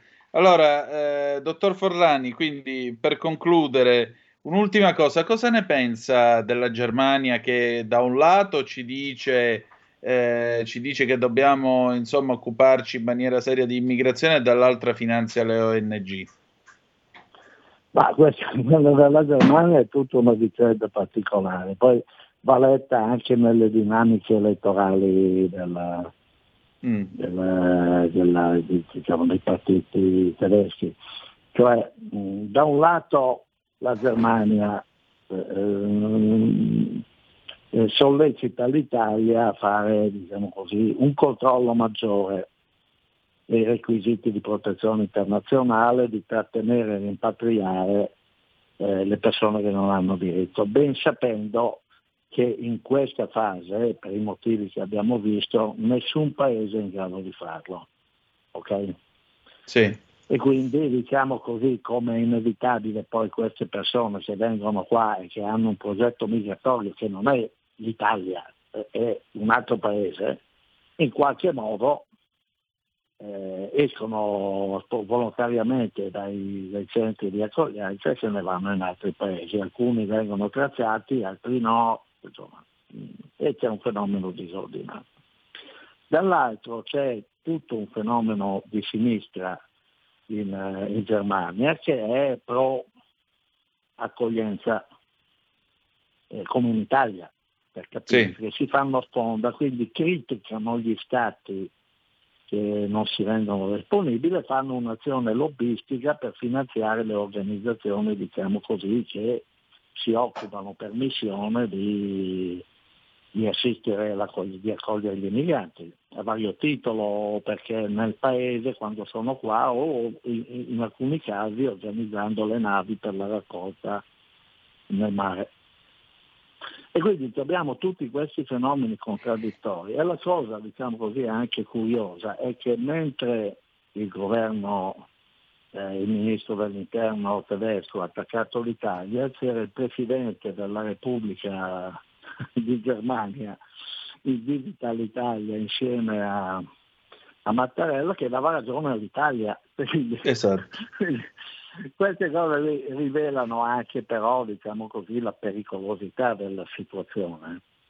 Che se la questione dei migranti diventa il modo con cui si, si destabilizza eh, uno dei pilastri della, della, Unione Europea, la libera circolazione, cioè l'accordo di Dublino ha un grande pregio, perché è stato fatto il primo accordo di Dublino nel 90, quando ci mm. fu, dopo la caduta del muro di Berlino. Sì. E all'epoca il problema era l'est europeo, cioè chi è più, un po' più vecchio si ricorda queste cose. Eh, no? mi ricordo i polacchi che arrivavano in massa. Era, erano i polacchi, i rumeni, cecoslovacchi, ungheresi, cioè, era tutta l'area, diciamo così, ex sovietica che scappava, cioè liberate le frontiere, non ce ne via perché pertanto che è cambiato il regime qua non si campa bene, no? E chi ha detto all'epoca con l'accordo di Dublino, per capire il, uh, il primo accordo, tutti i flussi sono stati soprattutto i tedeschi. Era un'immigrazione europea anche di altra natura, per carità di Dio, però i tedeschi dicono ma quando ha toccato a noi ce ne siamo fatto carico, no? quando tocca agli altri no. Però diciamo quegli accordi lì hanno consentito di rafforzare il sistema di libera circolazione, cioè di dare delle regole anche diciamo, via la circolazione delle persone non europee nell'ambito della libera circolazione. C'è una... Sì, sì. Stiamo tornando indietro su quello, perché ecco. viene meno, anziché prendere in carico i nuovi problemi e affrontarli a un livello di capacità più forte, con, mettendo in campo, diciamo così, la forza economica e politica dell'Europa, rischiamo di litigare tra di noi tornando indietro. Ecco, Quindi, e questa è una cosa da non sottovalutare. C'è una telefonata per lei. Europea, e non possiamo consentirci in un mondo così complicato una, di, di, tornare indietro. Credo che i, i radioascoltatori lo capiscano questo. Certamente. C'è una telefonata in attesa. Pronto? Chi è là? Eh, sono immenso. Carissimo Manzoni, buonasera, dici tutto. Oh, buonasera. No, ti volevo raccontare come funziona qua la storia per gli immigrati. Sì, qua Allora, lo diciamo al dottor Forlani e a chi ci ascolta è alle Canarie. Prego. Sì, ecco, di qua alla sera alle 10 e mezza, 11 partono in caccia da Ocho de Garza, che è la base aerea dei- dei- dei- degli spagnoli.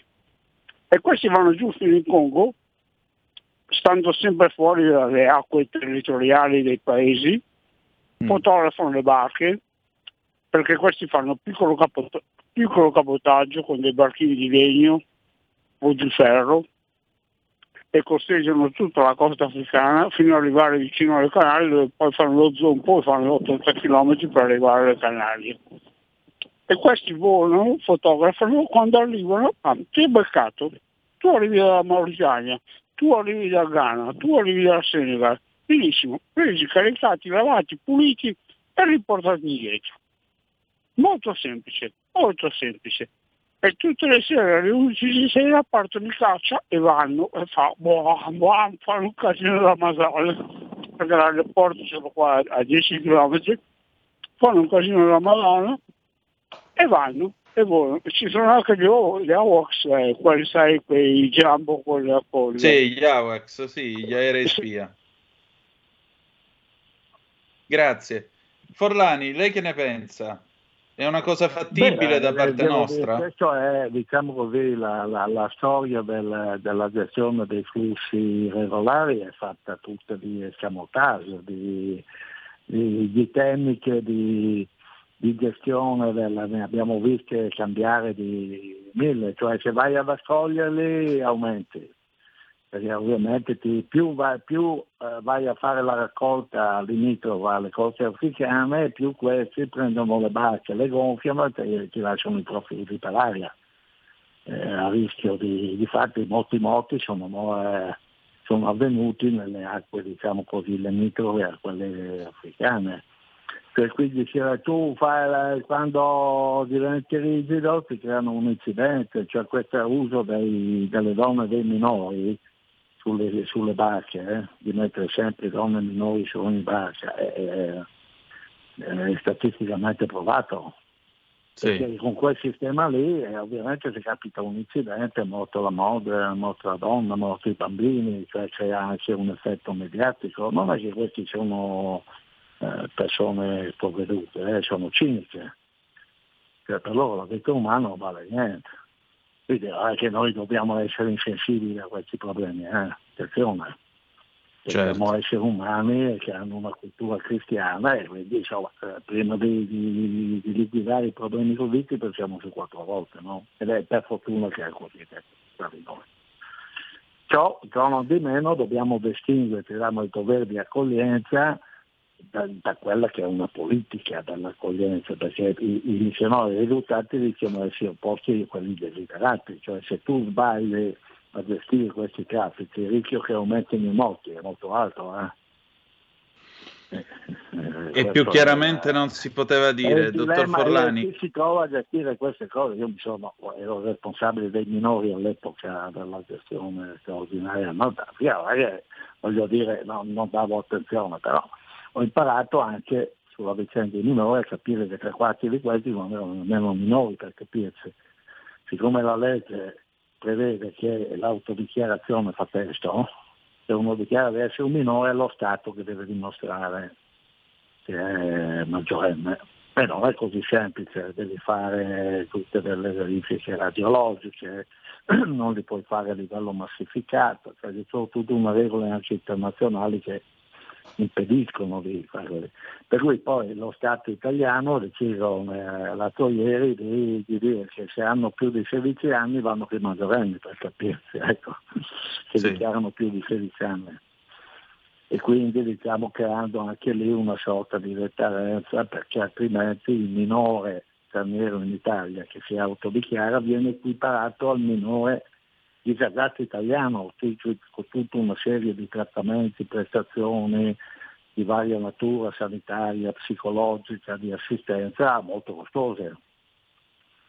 certo. a carico dei comuni, quindi i comuni se si trovano vizi minori di questo genere rischiano di sbancare il bilancio sociale del comune, per capirsi, ecco, è una robetta da niente.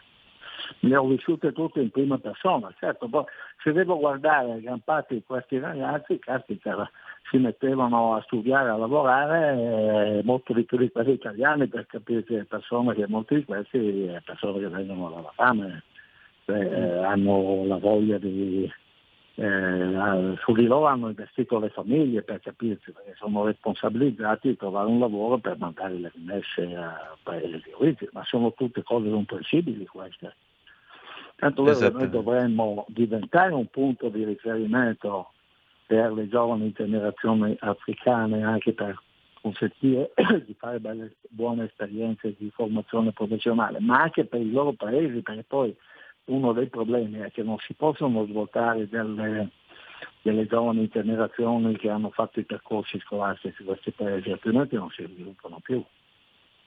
Quindi ah. una, una, forma di cooperazione che sia utile e vincente per entrambi i paesi, sia quello di origine sia quelli di accoglienza, è una formula vincente e dovrebbe diventare uno dei pilastri del famoso piano Mattei. Ma noi, tra l'altro, scusate, noi abbiamo i salesiani che è la più grande rete di formazione mondiale professionale. Se andiamo a vedere cosa fanno i salesiani nel mondo, capisci cosa vuol dire aiutarli a casa loro.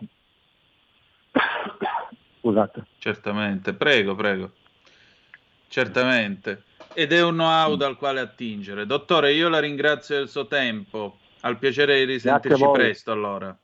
Non ho, non ho dato soluzioni, però già imparare a leggere correttamente i problemi dà un bel passo in avanti perché aiuta Infatti. se non altro ad avere anche una coesione nazionale più alta, non litigare sempre tra di noi su queste robe.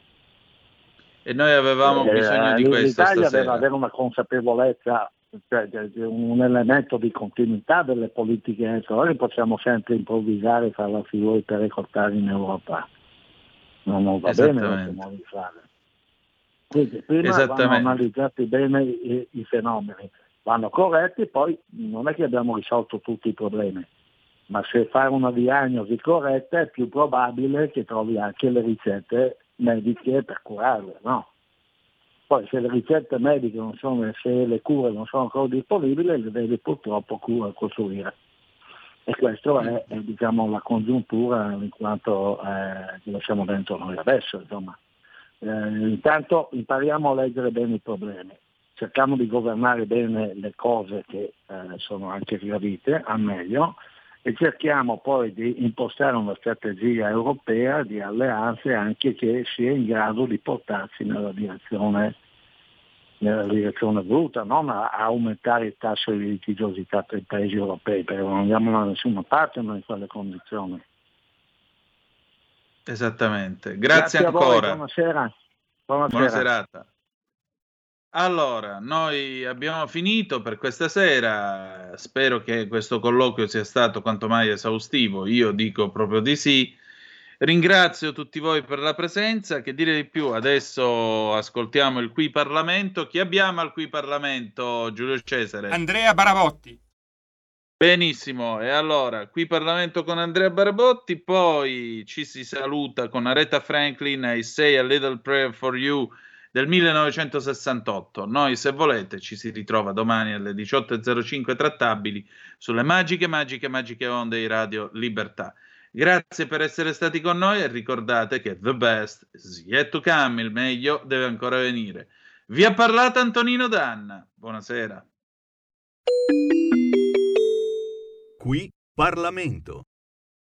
Siamo all'interrogazione 3669 presentata dai deputati Barabotti e altri che ha oggetto iniziative per la bonifica del sito di interesse nazionale di Massa Carrara con particolare riferimento alle fonti di finanziamento e alle tempistiche dei relativi interventi.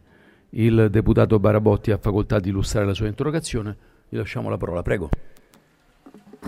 Grazie Presidente. Signor Ministro, come sa, l'eredità lasciata dall'industria chimica nel territorio della provincia di Massa Carrara è molto pesante.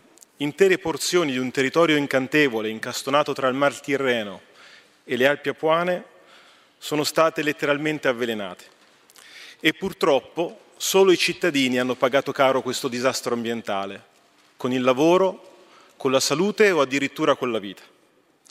Già dai primi anni 90 tutte le istituzioni italiane hanno chiaro il quadro della situazione, eppure nel 2023 eccoci in quest'Aula parlamentare a dibatterne ancora. Come Lega sappiamo, perché vi abbiamo visto sul territorio all'opera, che sul fronte delle bonifiche l'attenzione sua e del vice ministro Vagnagava è massima, ma l'auspicio è che oggi, in questa sede, dopo 30 anni di attesa, si possano ascoltare parole chiare, parole concrete e apprendere in modo ufficiale dove si interverrà, con quali risorse e possibilmente in quali tempi. Grazie. Grazie a lei, Ministro dell'Ambiente e della Sicurezza Energetica Gilberto Pichetto Fratin, ha facoltà di rispondere. L'ascoltiamo, Ministro. Grazie, grazie Presidente, un grazie agli interroganti. Il più recente accordo di programma volto alla realizzazione degli interventi di messa in sicurezza del SIN di Massa e Carrara, richiamato peraltro molti dei temi richiamati nell'interrogazione, eh, risale giustamente al 18 maggio 2018. Lo stesso era stato finanziato con oltre 22 milioni di euro, di cui 21 di risorse del Fondo Sviluppo e Coesione per il periodo 14-20 afferenti al Ministero e 1,5 eh, milioni da risorse regionali ed include la progettazione e l'esecuzione dei lavori di bonifica della falda nonché la definizione degli interventi nelle specifiche aree. Gli interventi in esso disciplinati riguardano l'implementazione delle attività previste in un precedente accordo preliminare eh, sottoscritto nel 2016 con un valore pari a 3 milioni di euro a carico del Ministero e Regione avviati in seguito all'approvazione della progettazione definitiva conclusasi il 30 maggio 2022.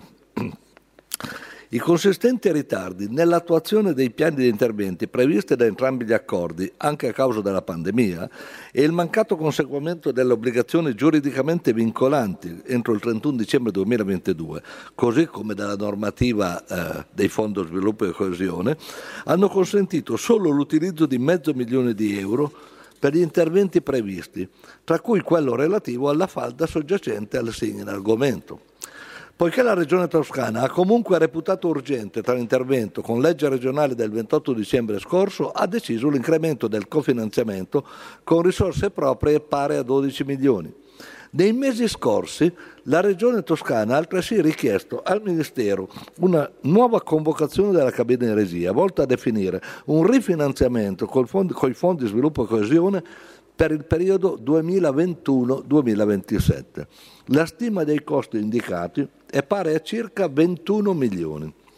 Si segnala infine che per espressa richiesta della Regione sul tema, lo scorso 5 luglio è stata convocata una riunione che ha visto la partecipazione del Vice Ministro Gava a uh, ulteriore conferma dell'attenzione del governo sul tema. In tale sede è stato illustrato lo stato d'attuazione degli accordi di programma citati, in modo da individuare in modo puntuale gli interventi da finanziare, con un chiaro cronoprogramma che ne garantisca la certezza della realizzazione e anche con la parte finanziaria che si sta discutendo proprio in questo periodo in merito ai, alla, alla programmazione 21-27 dei fondi sviluppo e coesione.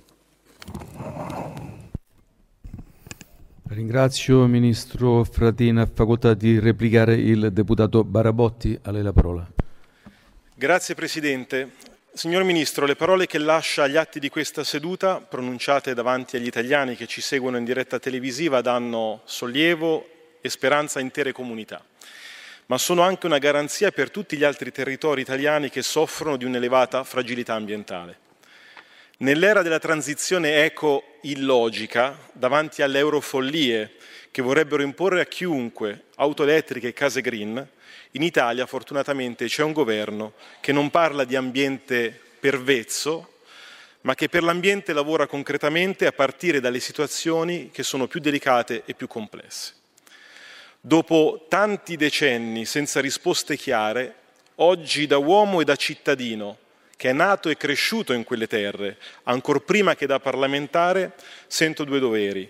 Quello di dire grazie a chi in questi anni ha mantenuto alta l'attenzione su questo tema è quello di dedicare un pensiero a tutti coloro che hanno sofferto a causa dei veleni che nel tempo hanno contaminato terreni, falde e persino vite. Signor Ministro, la risposta del Governo è soddisfacente anche alla luce del fatto che, oltre agli interventi previsti dal Fondo di sviluppo e coesione, eh, il Comune di Massa ha ottenuto importanti finanziamenti grazie alla pronta progettualità del Comune per bonificare altri importanti siti cosiddetti orfani, con decine di milioni di euro. Quindi la risposta del governo è soddisfacente, ma la vera soddisfazione me lo consenta, l'avremo solo quando vedremo aprire finalmente i cantieri e vedremo iniziare finalmente queste bonifiche tanto attese. Grazie. Grazie a lei. Qui Parlamento. Avete ascoltato Zoom, il drive time in mezzo ai fatti.